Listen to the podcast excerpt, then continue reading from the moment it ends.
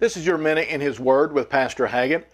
In Psalms 33 and in verse 12, the Bible says, Blessed is the nation whose God is the Lord, and the people whom He hath chosen for His own inheritance.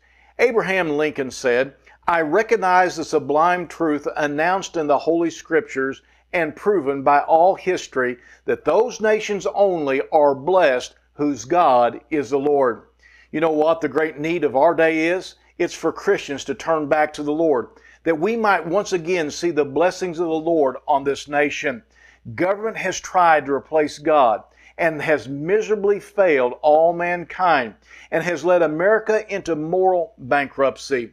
So let us once again turn our hearts to the Lord in America.